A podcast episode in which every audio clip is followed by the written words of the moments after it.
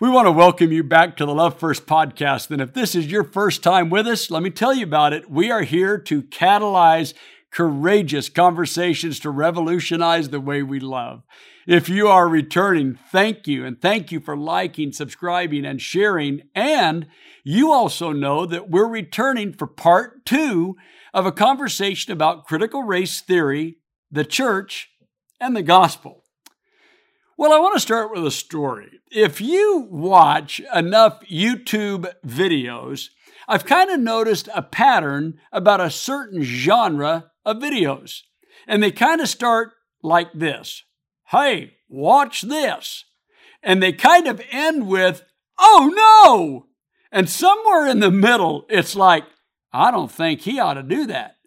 And I get a feeling that this is kind of how we approach these conversations. It's almost like someone who is just gone out on a ledge and everyone is thinking, this is a bad idea.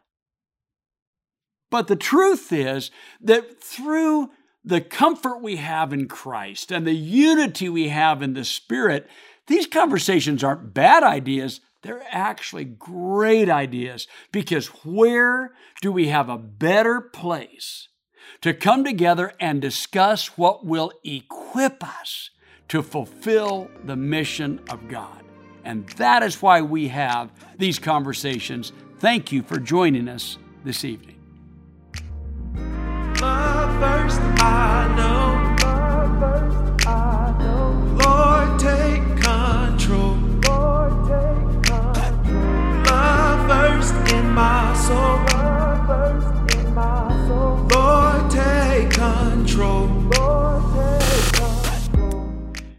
Questions.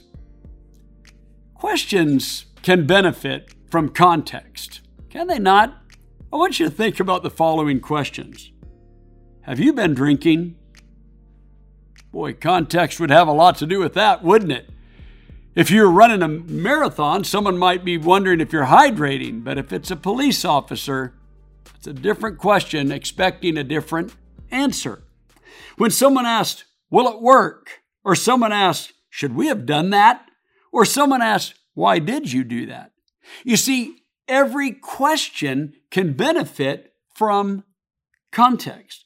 And so, what are some of the components of context? So, we think about components of context like this. We are taught this when we're young. You know, it's kind of like who, what, when, where, why, how. And each one of those questions is an invitation into context right? So when we look at the teachings and the life of Jesus, we kind of begin to apply that lens where we're looking into the story and we're thinking, okay, Jesus asked questions. What was the context? What was the, the who, the what, the when, the where, the why? And all of that develops this kind of system of how we gain from Scripture all that we can possibly gain. So, in Luke chapter 7, where we were looking last week, in regard to John the Baptist, Jesus asks this question three times What did you go out to see? And as Jesus addresses that, what he helps people realize is whatever your expectations were when you went out to see John influenced how you responded to John or rejected John. But now, in the exact same chapter, starting in the very next verse, we have another story which includes the question Do you see? So let's read the story and see if through the who, what, when, where, why, and how we can't find our way into the context of this vital question. So, this is where the story goes from here. When one of the Pharisees invited Jesus to have dinner with him, he went to the Pharisee's house and reclined at the table. A woman in that town who had lived a sinful life learned that Jesus was eating at the Pharisee's house. So she came there with an alabaster jar of perfume. As she stood behind him at his feet, weeping, she began to wet his feet with her tears and then she wiped them with her hair and she kissed his feet and poured perfume on them. Well, when the Pharisee who had invited Jesus saw this, he said to himself, huh, If this man were a prophet, he would know who's touching him and what kind of woman she is, that she is a sinner. Well, Jesus answered him, Simon, I have something to tell you. Well, tell me, teacher, he said. Two people owed money to a certain money lender. One owed him 500 days' wages, the other owed him 50. Neither of them had the money to pay him back. So he forgave the debts of both. Now, which of them will love him more? Simon replied, Well, I suppose the one who had the bigger debt forgiven. You have judged correctly, Jesus said. But then, watch this Jesus turned toward the woman and spoke to Simon. Do you see this woman? There's our question. Now try to imagine, just like the questions I articulated earlier.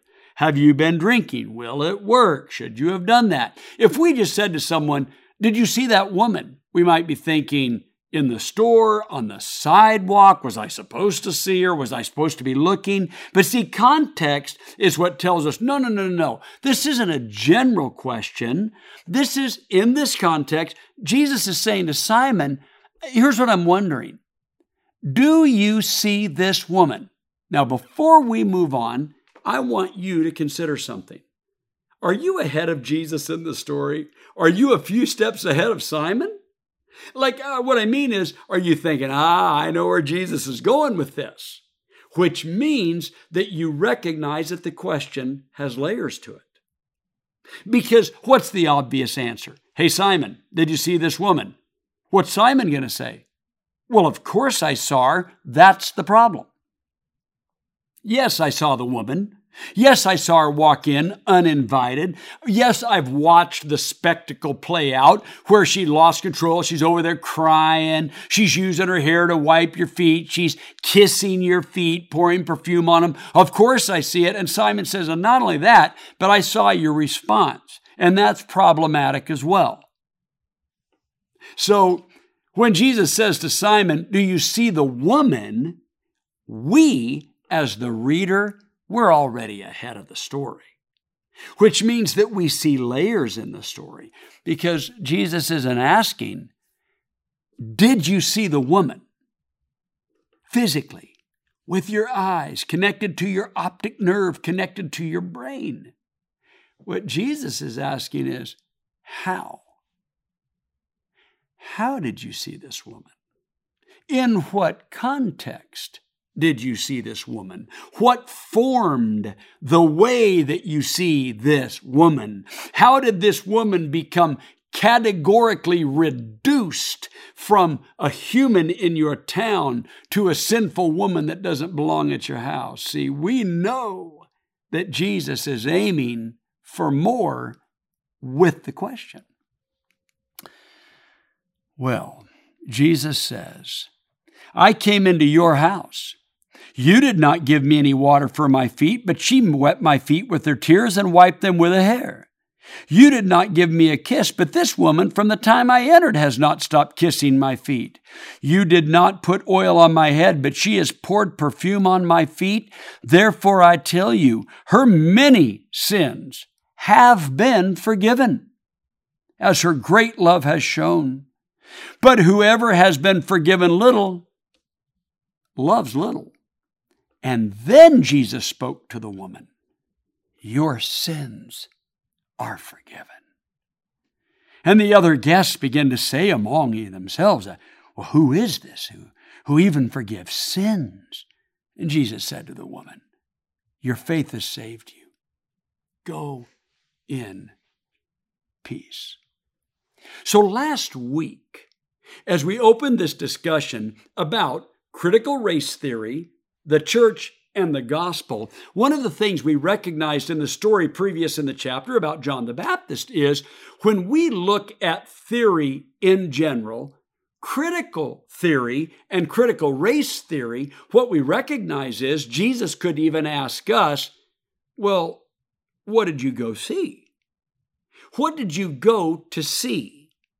And we could say, well, I saw this theory, and as I broke down the theory, I could see the parts of it that I don't agree with. I could see the parts that I think uh, don't match biblical expectations, so on and so forth. I could see all of that, right? And Jesus might say, well, do you remember the story in Luke 7? Yes. You know the story where there was more to see than just what you went to see? Yes. Well, I wonder if this is the time to apply that.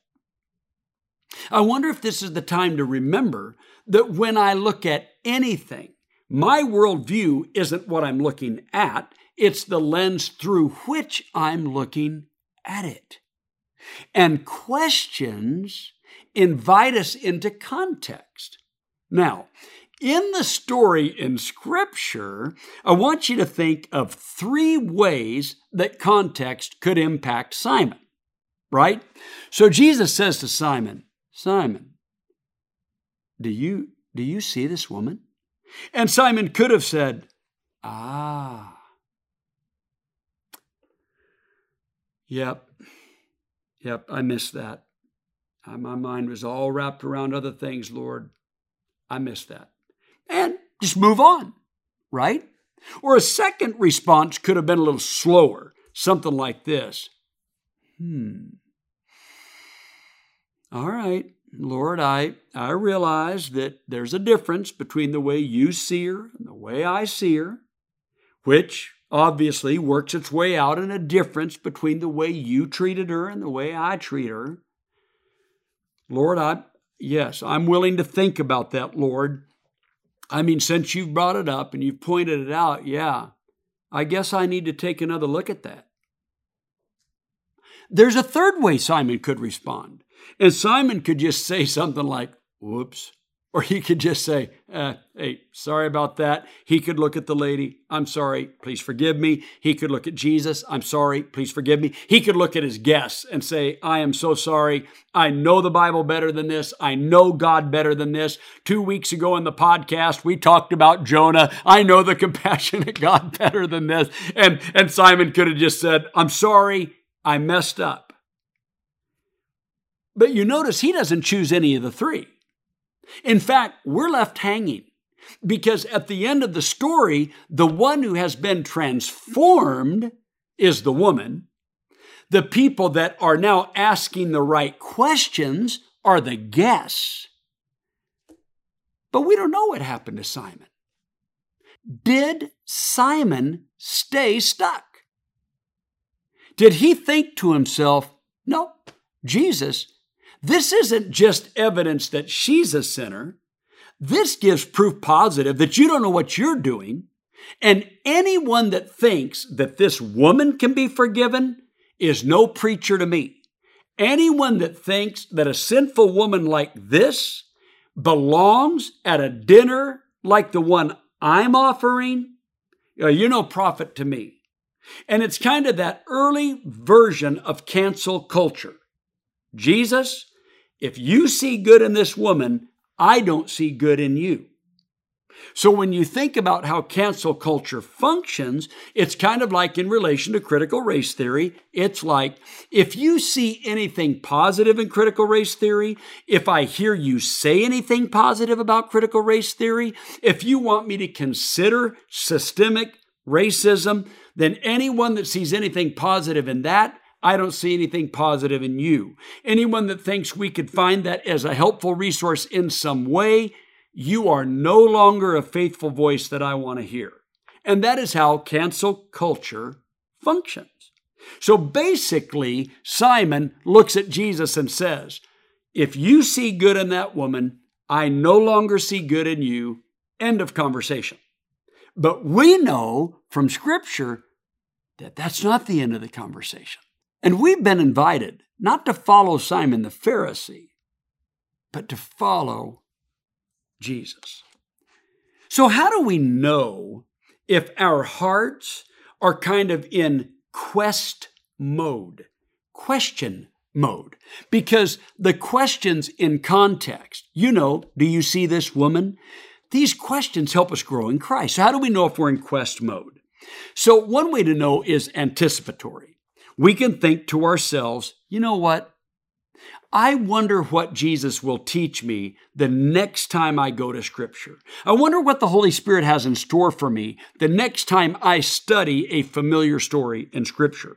Or, because of experience, you could just say ahead of time, I already know there's more. I've been following Jesus long enough. I've followed his teachings long enough. I've been studying scripture long enough that I know when I open the book of life, I know I'm going to learn something more than the last time I opened that book.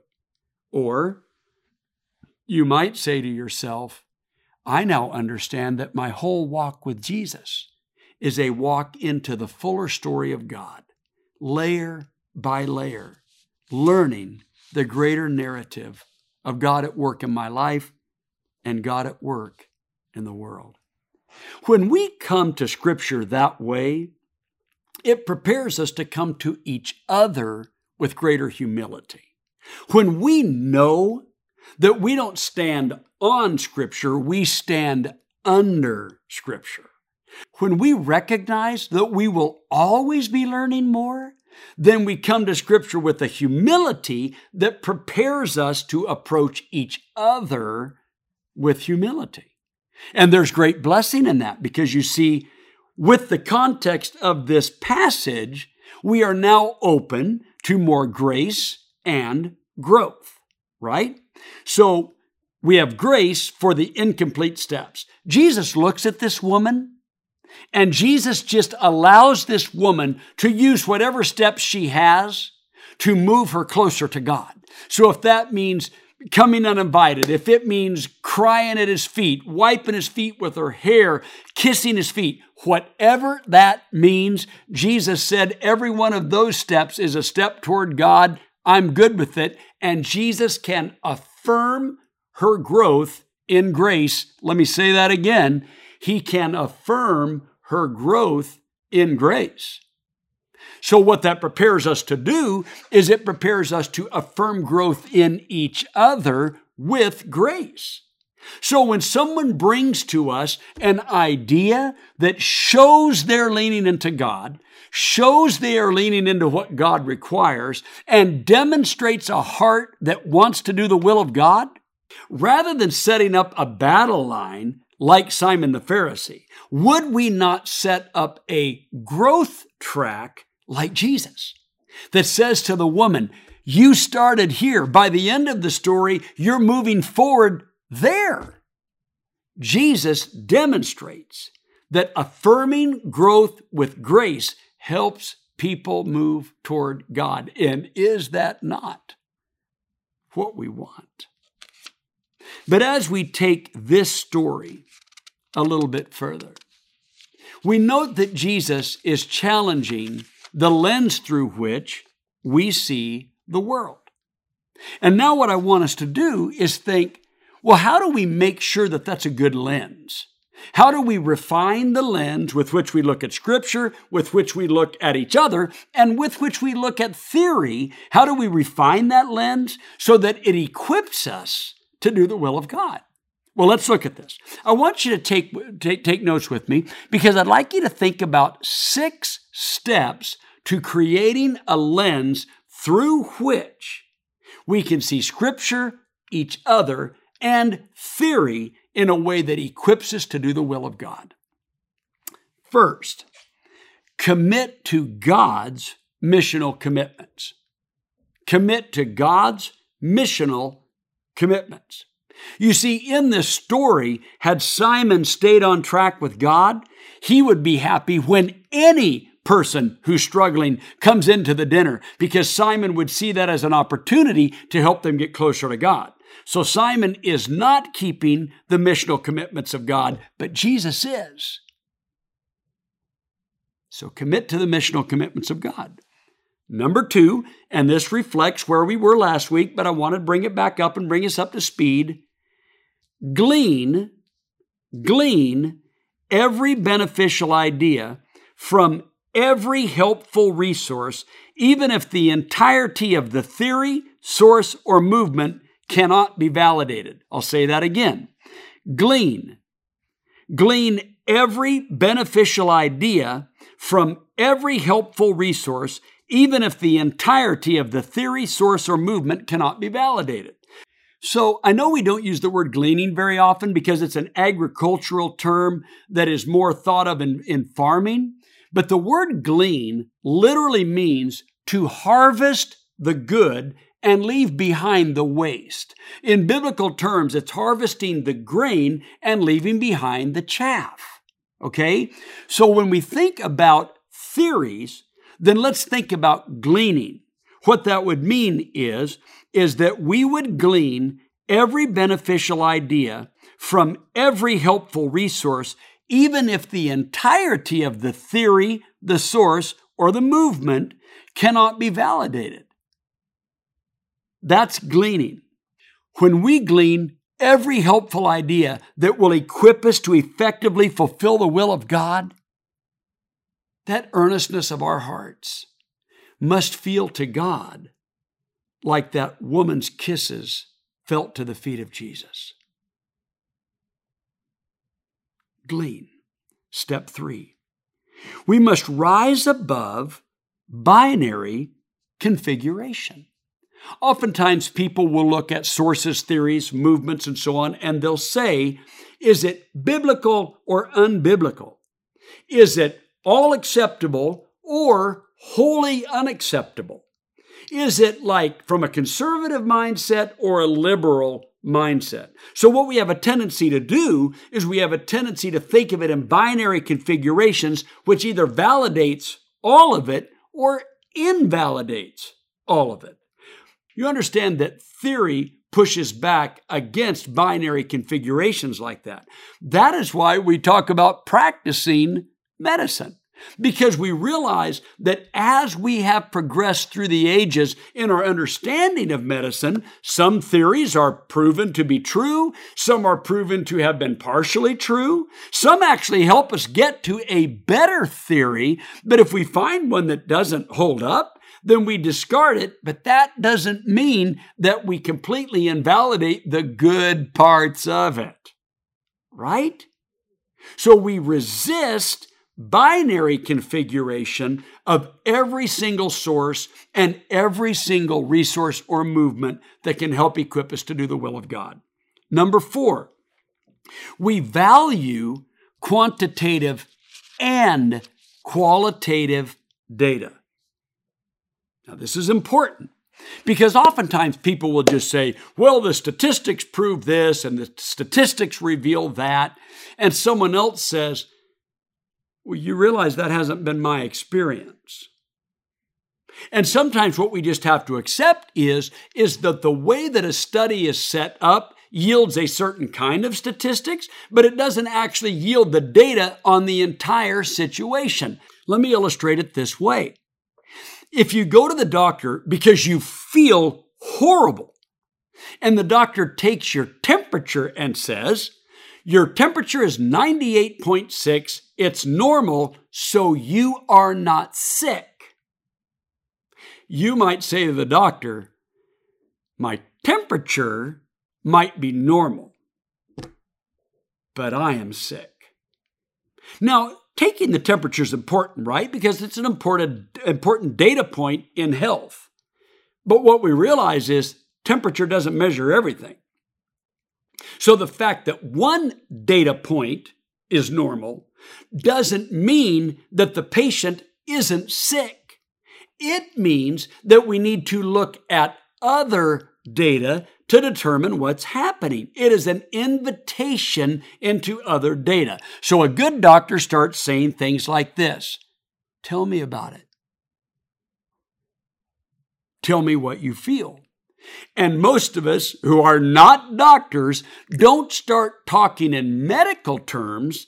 We just start describing our experience. Well, it kind of hurts here, and I woke up with this, and I felt kind of that. So now what the doctor is doing is assessing our health with both quantitative and qualitative data. One of the unjust criticisms of critical race theory is that it uses experience and narrative as one of the ways to investigate what, are, what is behind the negative race interaction in our country. So some people are saying, well, that just abandons reason and it abandons data and it abandons, you know, the, the steady exploration of the problem. Well, actually, no, it doesn't. Because the fact that we would include narrative and data is how you go to the doctor when you're sick. The doctor seeks the data that can be measured and the data that needs to be described. Critical race theory would suggest that if you're not including the data that can only be gathered through narrative, you're not getting the full story, and therefore the diagnosis is incorrect or incomplete. So rather than pitting quantitative data and qualitative data against each other, let's bring them together to best equip us to do the will of God. Number five, engage dialogue in the context of connection. Debate for the believer does not substitute for oneness. Choose dialogue in love rather than debate as a way to establish superiority. Choose dialogue in connection. And number six, and this is a tough one, decide that we want maximum impact for the kingdom of God and that we are willing to equip ourselves for it. That means that it will be difficult. And that means that we will study things that we'll have to be discerning about. It means that we'll have to work through theories and think that part is beneficial, that part aligns with Christ, but maybe this part doesn't. And then we'll have to listen to someone else push back on that and say, you know, I don't know. I think that part does have something to say. And those conversations require more time with each other, more open with openness with each other, more humility toward each other. We resist the cancel culture, and we literally live life together. And is that not what Christ did when he came to this earth? He lived life with us so that we could be redeemed into the full self that God desires for us. You see, Simon was ready. Simon the Pharisee was ready to cap that woman's growth and to cancel her spiritual future. Wow. And by invalidating her, he also invalidated Jesus. Do you notice that Jesus doesn't invalidate either one of them? Jesus doesn't invalidate Simon. He wants Simon to grow out of this and make it, but he doesn't invalidate the woman. He wants her to grow out of it and make it. That's why he says, You're both debtors. You're both in debt to God. And sure, Simon, it looks to you like you owe less because you've lived a life differently than hers. But at the end of the day, neither one of you could pay God for what you need. Neither one of you could buy your way in. You both need God, and I'm here to help you with that. He doesn't cancel either one of them. You see, God wants both Simon and the woman to be equipped to live into the life God has for them. So, what do we do with all of this? Where do we go from here? I mean, when conversations about politics come up in relationship to the church and the gospel, what about theories? What about research? What about books and authors and TED Talks and memes and Facebook posts? Well, some of us, like Simon, would use them as a way to divide people. Some people might even use them to judge whether or not someone is competent, whether or not someone is a Christian. Some might use them to recruit people to their church or away from another church. Some might use them for, to comfort themselves. Some might use them for escape. And some might just use them to hide from their own debt of sin. And these debates, rather than fulfilling the will of God, actually puts us away from the will of God. But God offers something different. So when we think of this theory, critical race theory, I find this discussion instructive, but not new, helpful, but not groundbreaking. I hear people who, without nuance, give either full throated support or uncompromised rejection, and that is to a theory. What seems interesting to me is I wonder if theories are that concrete anyway. Are they that rigid? Are theories that fully formed and devoid of the necessity and capacity to evolve and change? That we would literally, without compromise or without openness, fully support or fully reject. If we frame the question, is it biblical or unbiblical?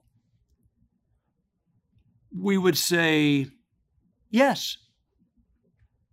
And you say, to which? And we say, to both. You say, well, what are you talking about?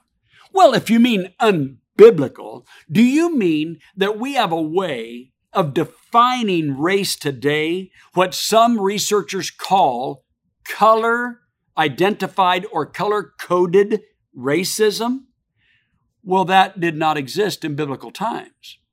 Some of the people that you can read on this that have done the most extensive work would be uh, Frank Snowden, great researcher of the 20th century and held up by all who research these things as kind of a pioneer and, and a founder of these studies. Uh, you could look at Benjamin Isaac, who takes the exact same data that Frank Snowden works from, but comes to some slightly different nuances concerning race in biblical times and in antiquity. You could also look at George Fredrickson, who moves the the needle in understanding how color coded racism came into being, or you could read Ibram Kendi, a young historian who is among us right now writing epic work on this, who follows along in the footsteps of George Fredrickson, but applies it in much deeper ways to the American context. What does this say? What do they all agree with? That color coded racism as we experience it in the United States of America was unknown in biblical times. So, in that form, it's unbiblical. But you do realize that in other ways, it's biblical. You say, well, how can that be? How can it be unbiblical and biblical? Well, let's illustrate it this way. When you look back at the story of Luke chapter 7, what do you see? When you read it, what do you see? You say, well, I see Jesus interacting and I see a power dynamic at work. You've got this woman who has a bad reputation and she feels like she doesn't even belong. She's crying. She's on her knees. She's behind everyone. Uh, you see Simon, you know, the man who's in charge of everything and has the power, right? And he gets it wrong and Jesus gets it right. And there's lessons in it for us about grace and mercy. Well, you do realize all of that is true. I mean, you realize all of that is true. But now a question we might ask is well, why is it in the Bible?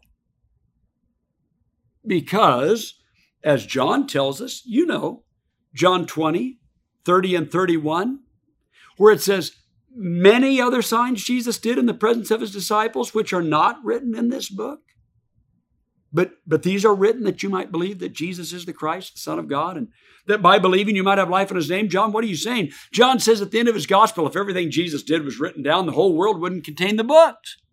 So we know, oh, okay, so not everything Jesus did is in the Bible, but this one is. So why this one? What are we supposed to gain from the story? Are we just supposed to watch it like television and Simon is kind of a character, Jesus is a character, the woman is a character, it's like a television show? Or are we actually supposed to see ourselves in that story? Ah, see, we know we're supposed to see ourselves in that story. This is supposed to speak to us. The Apostle Paul, remember, he asked the question, you know, who is this for? Well, these were written down to instruct us and encourage us upon whom the end of the ages have come. This is written for us.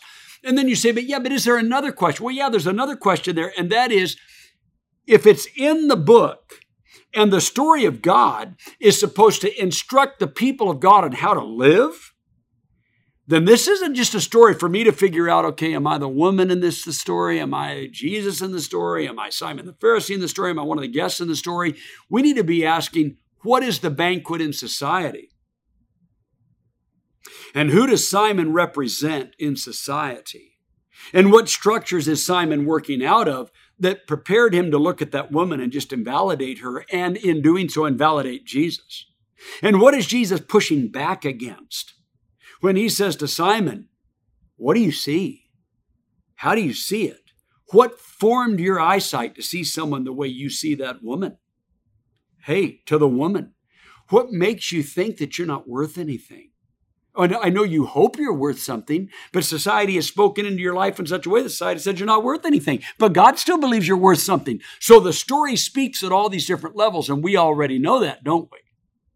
Right? So the concept of critical theory isn't critical as in picking apart something or looking down on something to make a negative assessment. Critical theory means let's peel back the layers, let's open it up, let's explore, explore, explore, explore, and keep exploring layer by layer by layer so that we can see all that God has for us to learn. So let's imagine another way of considering this. One of the favorite hymns I remember growing up with had this question in it Why did my Savior come to earth? And to the humble go. Why did he choose a lowly birth? Do you remember that song? If you don't, it's beautiful. Look it up. Look it up and listen to a beautiful rendition of it. You say, well, Don, you gave us three questions. I know, I know. So let me go back through them. So here's how the song goes. Why? Why did my Savior come to earth? How many of you are thinking, okay, that qualifies as like one of the giant questions of history? You're right. And why to the humble did he go? So to Mary and Joseph, and then to this woman in Luke 7. And, hmm, it's a good question. Oh, there was a third question. Why did he choose a lowly birth? Which suggests what? He could have chosen something else. So that really resonates with us, doesn't it? That, that God was in charge of this process of incarnation, and God could have chosen multiple ways to come to earth. But uh, why did he choose a lowly birth? Hmm. Well, there's an answer in the song. Because he loved us so. So, in the love of God, we're supposed to explore the incarnation of God in Christ Jesus. Yes. So we go back to Luke chapter 1 and we study this story. And the story in Luke is very unique. And it's a theme that goes throughout the gospel as we see. Watch this. So the story of Luke doesn't start with the genealogy like Matthew. It doesn't start with the calling of the disciples like Mark. It doesn't start in the beginning before time like John. The story in the Gospel of Luke starts with the birth of John the Baptist. And John the Baptist's parents are of a priestly family. And John the Baptist's father, though a good and righteous man, he doesn't believe the angel's message. And for that reason, he is not able to speak God closes his mouth, makes him mute, and he is unable to say anything until his son is born. But Jesus, that's the next story. Jesus is born to this day laborer carpenter and his young wife.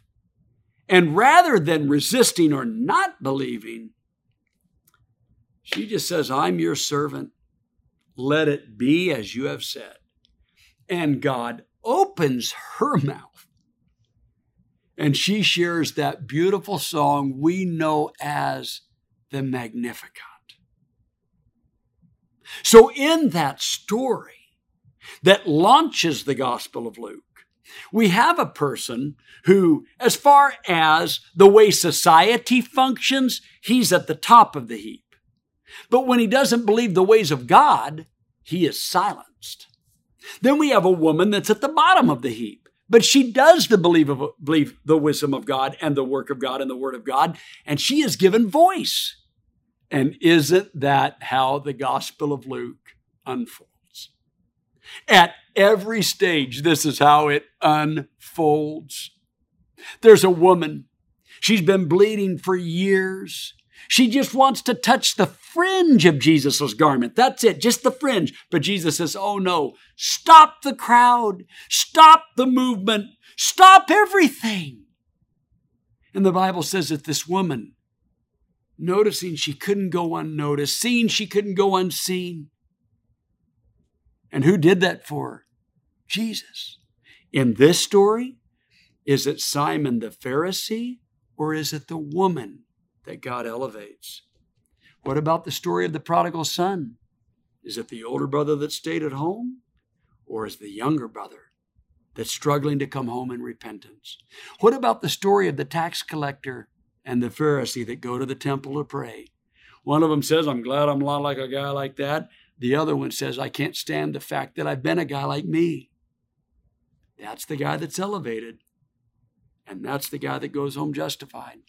You see, the entire story of the book of Luke tells a narrative about the dynamics of power in society and how the world creates a certain dynamic that places some people here and some people here, that puts some people on the inside and some people on the outside, says to some people, you get a front row seat, says to other people, a back row seat or outside. And God upends all of that. And the story of the book of Luke includes story after story after story.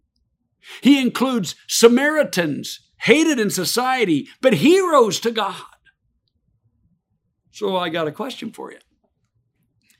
Aren't we thankful that people equip us to see more than just, huh, that's an interesting story in the gospel, to a narrative that reveals to us how God recreates the world through Jesus Christ? We actually love the benefit that critical thinking brings to our Bible study because it helps us mine out of Scripture the depth of the riches that are promised to us. We are thankful to be equipped in critical thinking. And we, we, we not only bless it, but we sing it. We want people to engage the questions. Why did he come to earth and to the humble go? Why, why choose a lowly birth? We want people to ask questions like that. We don't want the manger to just be a piece of furniture in the annual Christmas play. We want the manger to speak about the birthing and the incubating of a new humanity that brings justice and good news to everyone. Right? You see, we already love critical thinking and we're already blessed by it. And we already recognize that it's not the end all be all, it's a tool that we use to equip us for our fullest life in Christ. So if you're someone right now who's listening to this, you might be having a hard time with this. You might be struggling. You might have already heard someone say, you know, critical race theory is worthless or it's unbiblical or anyone that talks about it is not a, a person of truth or if your you know your church leadership talks about systems of oppression or or or systemic racism just quit listening they're not even talking gospel i think you can realize now it's not as simple as that and just like it's not right for someone to cancel these faithful voices over here, it wouldn't be right for us to cancel faithful voices over here. Because that's not what's going to get us down the road in fulfilling the, the mission of God. What will get us down the road in fulfilling the mission of God is honing that lens so that when Jesus says, What did you see? we can say, I'm still seeing. Because of you, I'm still seeing, Lord. because I know there's more to see whenever you're leading. I'm looking for what you want me to see. You see, we care about justice. We care about equity. We know that certain things in our world, both personal and systemic, get in the way of justice and equity. We see it in our personal relationships. We see it in policy. And through his death, burial, and resurrection, the incarnation of God for the sake of the world, God is at work to redeem his world, to reconcile us to God and to each other, and to recreate the world in his image. Our longing is to join Jesus in this work. Jesus calls us to engage in these conversations not to name something, but to enact something. Getting caught up in how something is named or described and then getting distracted into debates allows us the freedom to imagine that we're accomplishing God's will in the argument, when in reality, we may be just being seduced by the power and intrigue of original thought or being on a winning team or shooting down someone or something that makes us uncomfortable. We need to learn how to talk about and to listen to stories about personal and systemic struggles without accusing someone of sounding a dog whistle or without accusing someone of abandoning the gospel and personal accountability.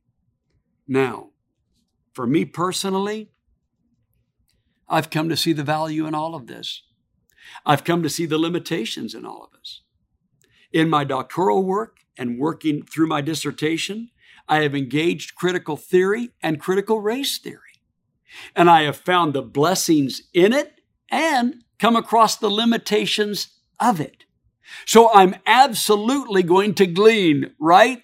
I want to be equipped and I want to do the best work that I can for God and His mission. So I'm going to glean what's good and I'll recognize the limitations.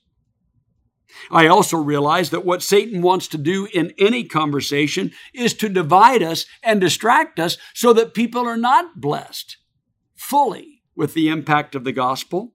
So when I use these resources as a tool, I am doing it to make sure I stay on track with the mission. Thank you so much for joining us for the Love First podcast. I ask you to like, subscribe, and share. Share this with your friends, and let's commit to being equipped for the conversations that will revolutionize the way we love. Love first, I know.